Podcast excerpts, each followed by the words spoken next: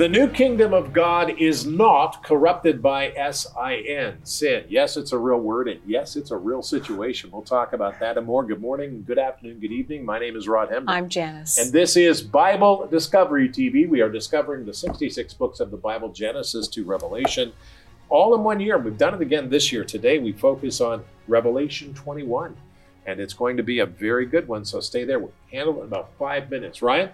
All right, well, for most of my studies through Revelation this year, I've been focused on the number seven. But today, I want to look at a different number, the number eight. Uh, very good. The number eight, the new kingdom. Excellent. Janice? Rod, this is our very last broadcast Friday for the year twenty twenty-two. So I have our final Friday wrap-up question of the of the whole year. And I'm going to ask a question anywhere from Revelation six through twenty-one. All right, very good. Let's get the Bible out and go.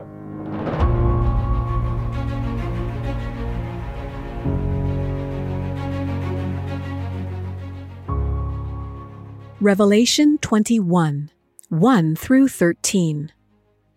Now I saw a new heaven and a new earth, for the first heaven and the first earth had passed away. Also there was no more sea. Then I, John, saw the holy city, New Jerusalem, coming down out of heaven from God, prepared as a bride adorned for her husband. And I heard a loud voice from heaven saying, "Behold, the tabernacle of God is with men, and he will dwell with them, and they shall be his people. God himself will be with them, and be their God. And God will wipe away every tear from their eyes. There shall be no more death, nor sorrow, nor crying. There shall be no more pain, for the former things have passed away." Then he who sat on the throne said, "Behold, I make all things new." And he said to me, "Write, for these words are true and faithful." And he said to me, "It is done. I am the Alpha and the Omega, the beginning and the end. I will give of the fountain of the water of life freely to him who thirsts. He who overcomes shall inherit all things, and I will be his God, and he shall be my son. But the cowardly, unbelieving, abominable, murderers, sexually immoral, sorcerers, idolaters, and all liars shall have their part in the lake which burns with fire and brimstone, which is the second death." Then one of the seven angels who had the seven bowls filled with the last seven plagues came to me and talked with me, saying, "Come, I will show you the bride, the Lamb's wife." And he carried me away in the Spirit to a great and high mountain, and showed me the great city, the holy Jerusalem, descending out of heaven from God, having the glory of God. Her light was like a most precious stone, like a jasper stone, clear as crystal. Also, she had a great and high wall with twelve gates, and twelve angels at the gates, and names written on them, which are the names of the twelve tribes of the children of Israel. Three gates on the east, three gates on the north, three gates on the south, and three gates on the west. Revelation chapter twenty-one, verses one through thirteen.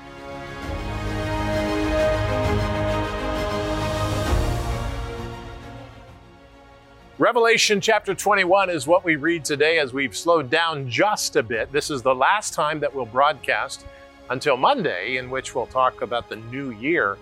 But uh, Corey and Matlock do a weekly recap of the scriptures on the weekend. So make sure that you join us on the internet, Bible Discovery T V dot com, or Corey Bebechko at YouTube dot com for the rest of the scripture we cover.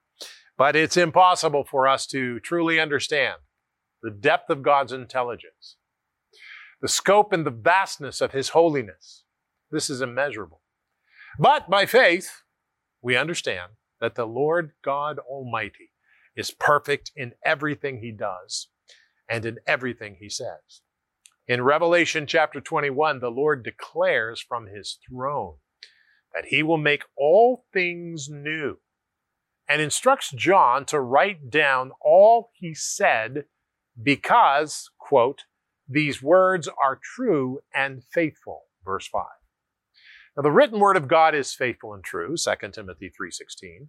And the living word of God is faithful and true, Revelation nineteen, verse eleven.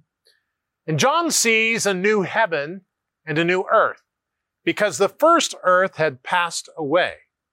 He witnesses the holy city, the new Jerusalem, coming down out of heaven. Some feel this fascinating passage in Revelation, well, the only way to interpret it is metaphorically so that we can better understand it. But wait a minute, there's nothing in the passage to suggest that we should interpret it in any way except literally how it's read. Christ will return regardless of how it looks. May God's Holy Spirit help and guide us as we read the Holy Spirit's words that are faithful and true. And we've been doing that all year, and we continue to do that, so that becomes very important. Take your Bible guide out and look at the passage, because it is interesting. We're going to read this again and look at it. And uh, the Bible guide is sent to people who have uh, who have put themselves on the list. They can call us or write us, or go to Bible Discovery T V and click on it there, and you can do it there. So uh, we're talking about faithful and true today. And Father, as we look at the second to the last chapter of the Bible, we pray, Lord, that you would help us as we consider what you've said. Now, there's ways that we've read the scripture before and we think we know. But Lord, I pray today that our, our spirits are open to hear your Holy Spirit speak to us. So open our hearts today and let's listen to what the Lord says in Jesus' name. Amen and amen. Now let's open up the Bible and go to it. Revelation chapter twenty-one, verses one to four. Now I saw a new heaven and I saw a new earth. For the first heaven and the first earth had passed away. Also, there was no more sea, no more separation between peoples. Then I, John, saw the holy city, the new Jerusalem, coming down out of heaven from God. Now, this is interesting. Prepared as a bride adorned for her husband. And I heard a loud voice from heaven saying, behold, the tabernacle of God is with men. He will dwell with them, and they shall be his people. God himself will be with them and be their God. God will wipe away every tear from their eyes, and there shall be no more death, no, nor sorrow, nor crying. There shall be no more pain, for the former things have passed away. Which brings me to the first point. God's new kingdom is not corrupted by sin. Very different than where we live now. Our new dwelling will exist in perfect holiness with God. Wait a minute. What does that mean? Perfect holiness? What does that mean? I'm not sure, and I, I don't know what that feels like, but I can tell you that it's going to be great. When the curse of sin is gone, the culture of sin is gone, the effects of sin is gone, the results of sin is gone, death is gone, that's going to be very unique, beloved. We need to understand it. That's what God has said to us. This is the future. God has told us this, and it's like, so we can think about it and look for it. Revelation twenty-one, let's go to verse five. Then he who sat on the throne said, behold, I make all things new. And he said to me, write, for these words are true and faithful. And he said to me, it is done. I am the Alpha and the Omega, the beginning and the end. I will give of the fountain of water, the water of life, freely to him who thirsts. And he who overcomes shall inherit all things, and I will be his God, and he shall be my son. But the cowardly, the unbelieving, the abominable, the murderers, the sexually immoral, the sorcerers, the idolaters, and all the liars shall have their part in the lake which burns with fire and brimstone, which is the second death. Did you hear that? Those who com- commit to follow sin will bear the consequences of sin's wrath, their decision. Those who follow Christ will live holy and completely healed in God's presence forever. Let me explain this. Things are becoming this way. Good is getting good-er, and bad is getting bad-er. So we're going like this. Let me tell you something. We bear the consequences of our decisions. Today we had to wake up in the morning, and every day we have choices. Are we going to follow Christ or are we not? We need to make those choices on a daily basis now. Very, very important. Well, let's go back to the scripture and learn from Revelation twenty-one, verse nine. Let's hear what it says. Then one of the seven angels who had the seven bowls filled with the seven last plagues came to me and talked with me, saying, "Come, I will show you the bride, the Lamb's wife." This is amazing. And he carried me away in the Spirit to a great and high mountain and showed me the great city, the holy Jerusalem, descending out of heaven from God, having the glory of God. Her light was like the most precious stone. It's amazing. Like jasper stone, clear as crystal. Also, she had a great and high wall with twelve gates and twelve angels at the gates, and the names were written on them, which are the names of the twelve tribes of the children of Israel. Three gates on each, on the east, three gates on the north, three gates on the south, and three gates on the west. What does it tell us? God never forgets. The names of the twelve tribes of Israel are written on the gates. God has perfect memory. Let, let me tell you something. If, if ever you want somebody to forget something, you, you don't want God to forget anything, and He can't. He can choose to not remember, but He can't forget. He, he doesn't, He's not like us. You know, we get old and things slip and things, you know, that's not God. God knows everything. Beloved, come to Jesus Christ today. Say, "Jesus, I believe your Lord died on the cross and you rose again in the flesh. I need you in my life. Forgive me of my sin. I come to you. I want to serve you today. In Jesus' wonderful name," this is what we say, Lord, make it so.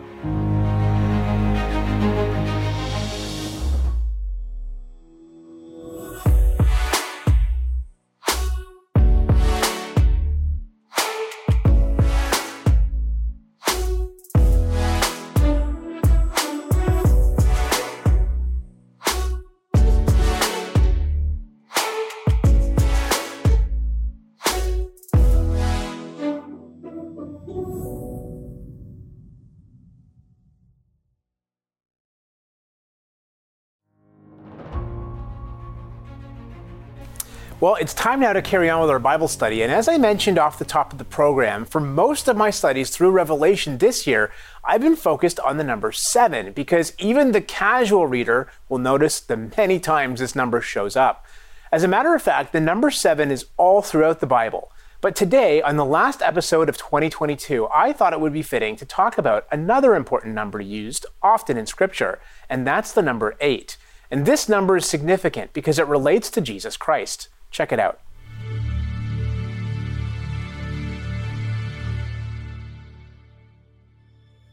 It has been well established that the Bible is a book full of numbers. In fact, it is possible for even the casual reader to pick up on the patterns and significances of certain numbers in Scripture. For example, patterns of eight can be found in the life of Jacob, Abraham, and others, and clearly represents a new beginning or a new order or creation. Indeed, there were eight human survivors of the Great Flood, and Abraham, the father of the faithful, had eight sons total. Jewish male infants were circumcised on the eighth day, and it was on the eighth day that the firstborn son was to be given to God as well. It is also fascinating to observe that this number associated with a new beginning or a new order is also intimately connected in the Scriptures with Jesus Christ. For example, after eight days, Moses and Elijah appeared, and Christ was transfigured. Christ gave eight Beatitudes, and Thomas saw Christ and his faith was restored eight days after the resurrection. And Jesus, after his resurrection, presented himself eight times.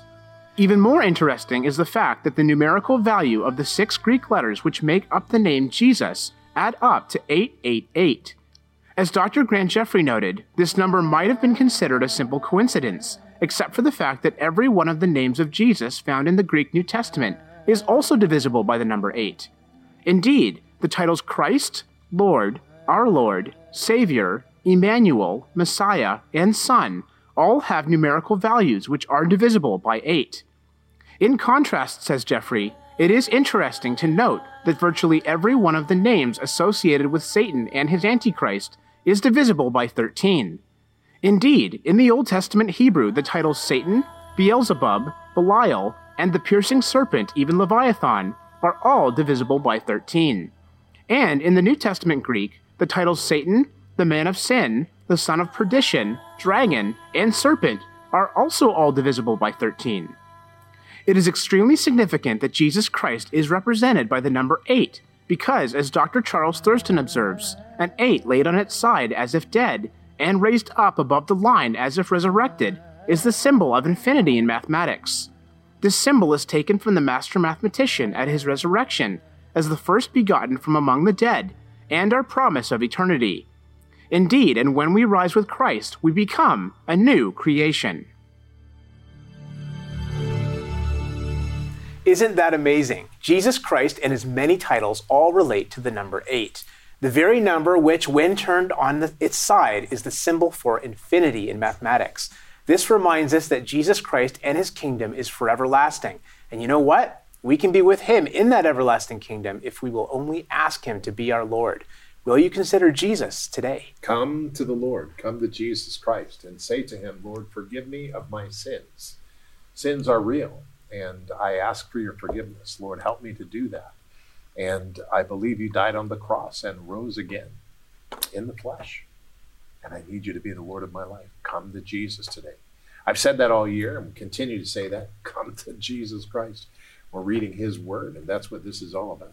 And Janice, this is the last day of the year. It is for the broadcast for year. The broadcast. Now, tomorrow, they still have an, another assignment to yeah, finish you the mean scriptures. Monday, yes. No, on Saturday, in their guide, oh. it will be. Sorry. Yeah. That's right, because on Monday, it's January the second. So tomorrow is technically the end of your Bible reading schedule, Revelation, Revelation twenty-two. twenty-two. So, and if this is the first time that you have completed the Bible, congratulations. There was not one second that was that was. Wasted. Wasted. Exactly. There you go. All right. And here we go with our last question of the year. You guys ready over here? Are, uh, ready? are you I, ready? We're going to see. I know Bob okay. and Cindy are ready. Greg is ready. Greg, Marinette ready? and, and Sinclair are ready. North Carol's North. ready. There's so many people that are ready right now. Here it right. is. When the seventh seal was opened, there was silence in heaven for about how long? About fifteen minutes, about a half an hour, or about an hour. What do you think? After the seventh seal was opened, there was silence. Yeah. I think half an hour. That's That would be my guess. I agree with Ryan. I'm going to go with half an hour. All right. And on this final day, what do you think? Oh, I think at least thirty minutes. Good job. About half an hour. Revelation eight, verse one. When he opened the seventh seal, there was silence in heaven for about half an hour. What does that mean? I don't silence. even know. It's amazing. Yeah. Can you imagine everything? Silent. Yeah, I mean, the four creatures and mm-hmm. everything, there's all kinds of life. You see, see in heaven and all kinds of life, and there's silence. That's amazing. But we don't want silence from our no. special guest. Last uh, day Matt of the Rod year. Bebechko is my son-in-law. He is a great man. We've talked about your connection with God, how that happened ten years ago. And you, you end up writing, and yesterday I asked you, if someone asked the question, they don't believe in the Bible and all that, you answer that question very good, but Uh, what are some of the other subjects that we cover on the website? Because you handle the creation right. of the website and all that stuff. So right. what are some of the other subjects we cover? Well, we, we, we pretty much cover everything that's related to the Bible, whether extra-biblical or just straight biblical. There are some things, it's, sometimes it's easier to say what we don't cover. We don't really cover philosophy, right? We, right. we, we, we don't really cover uh, politics and those things that are happening in the world. We want to stay just focused on the Bible, because realistically, that's what's going to get you through the world, through the world anyways. So we're trying to focus on what's the Bible and things that are directly related to the Bible. So if it's implying it, we typically don't have that kind of stuff. Like, it's part of the reason why on my blog, I write things. I do write things that are not directly related to the Bible, so I need to have an outlet for that. But on the website specifically, we deal with, like, you know, if it's prophecy or it's theology or it's, you know, just whether or not it's about a book directly. Like recently we wrote something on the book of Jonah, um, right? Yeah. About, about why someone is saying that that's not real. It's right. It's completely satire, and Jonah's a false prophet. I just, I remember uh, I, I came yeah, in yeah. And, and you were like really upset by this. Yeah. Anyway, yeah. It was hilarious because uh, what they were saying was crazy. But anyway, you and you said, I got to deal with this. I got to deal with this. That's right. But uh, it's important because as we focus on this, we know that everybody needs Jesus Christ. We understand that. And we've added uh, some other things to the website. And in the new year, we continue to work on it and add to it and all of that. So you're responsible for the look of the program, and you're responsible for the website and right. all of that. So if you have any complaints about, you know, the program and all that, uh, anyway, no, it's it's very important. And what are some of the things that you think are coming up uh, that we're going to have to deal with in the next year related to the Bible? In terms of, like, culturally speaking? Yep. Culturally speaking? Well, as things become more, well, we can say divided, and Christians themselves right, are, are really struggling with this, I will say that one thing we need, really need to focus on is unity.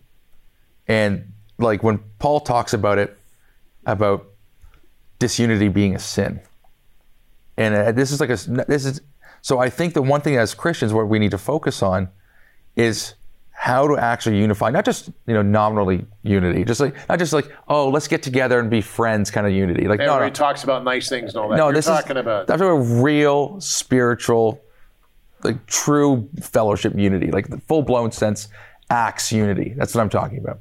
Um, because the more and more divided the world becomes, the more and more they're going to want to take everyone down with us. Okay, everyone da- down with them.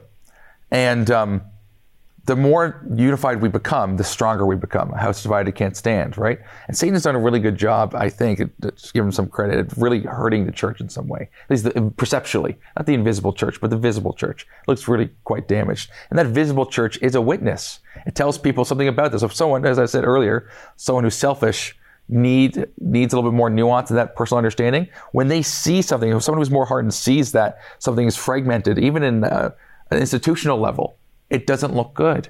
You see what I'm saying? Mm-hmm. So us unifying, truly, even no matter how difficult it is, to be like just setting aside time to try to unify, even with your di- strong differences, just setting aside time just to do it. Just to be like, okay, we theologically disagree here. Why? Let's work this out. Because maybe there's something that everyone's missing at the same time. Have some humility through the process. Um, I think that's just, I think that's the Christians, in my mind, their number one concern, culturally speaking, that we need to fo- that we need to focus on. That's a different level, uh, yes, because we've we've never had to deal with that, and it seems as if God has allowed this to happen so that we can pay attention to what's going on. I can tell you, and you know this, in Nigeria, in China, in India, where they're struggling with faith. Yeah. And uh, we love all of people in Africa. We love the people in India. We're on in India, and we love the people uh, in China. But they're not fighting over the things that we fought for, that we fought for between denominations and everything else over the past thirty, forty years. No. They're just trying to survive. That's right. And they have the Bible. Well, most of them do. But they don't in China, but they're, they they have the Bible, and they're looking at the Bible and they're saying, we don't care what you look like. We don't care what you say, but we understand the Bible and we're with you, and let's get the right. Bible into our hearts. Yeah, it's the right. church in Acts, it's basically. The church, That's in, right. the church yeah. in Acts. Yeah, because yeah. it's the one thing that does unify us is Jesus Christ. Right. Mm-hmm. That's that's the, the point. Right. That's the unifying and point. Th- what the other churches have that we don't is persecution. Mm-hmm. And so like what we've forgotten here in the West is that suffering is part of the gospel. We've forgotten that. We've gotten so comfortable, and granted, it's really easy to become comfortable. Mm-hmm. So it's almost like the world's accommodating for it's here. We'll give you more to be as comfortable as you can. It's so easy. So it's, but suffering is like Christ, a living sacrifice, Romans twelve, right? Like that is the gospel, the gospel through you, not just said out loud, not just telling someone about it, but seeing it lived out.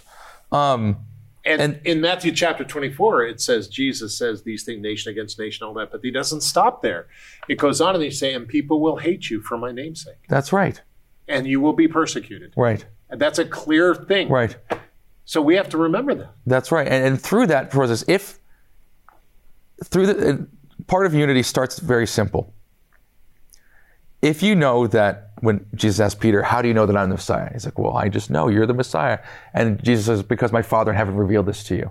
Okay? So how much more that you believe Jesus is God? Okay? If you don't believe Jesus is God, okay, first of all, okay, that's a bigger problem. Okay? Because he's clearly saying that he's God throughout the whole text. But if you know all everyone out there, all these Trinitarians out there that believe Christ is God, that means God's working in their life in some way. Because the God has revealed it to them. That he, that Jesus is God. Therefore, that is a basis by which to have community, to, to speak with them. Not to be like, you're a heretic, you're out. Start with, with the positive. God's working in their lives. Start there.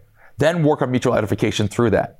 And you might be edified through that process, because you might have some faults. So that's a totally different way to look at it, and I think it's correct, uh, than how we have been looking at it. You know, oftentimes we see the persecuted church and we say, well, you know, they're persecuted, we're not. No, that's not how we should look at it.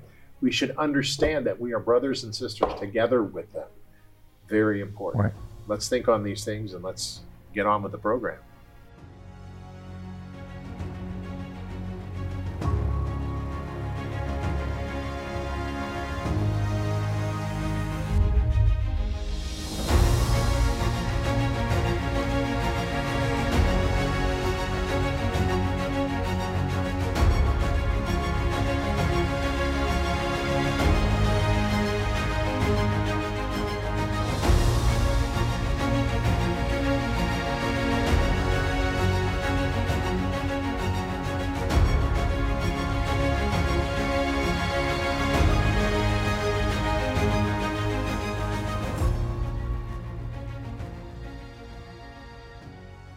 Thank you for praying with us all year. I appreciate it. And we're going to continue this next year as we go through the Bible again. I look forward to that. And hopefully you're ready to start on Monday. So let's get our minds fixed on Genesis again. Very, very important. But today, let's pray. Lord, I, I want to thank you because you are forever faithful and you are, Lord, forever true. I choose to follow you. Help me, Lord, today. In the name of Jesus Christ, amen.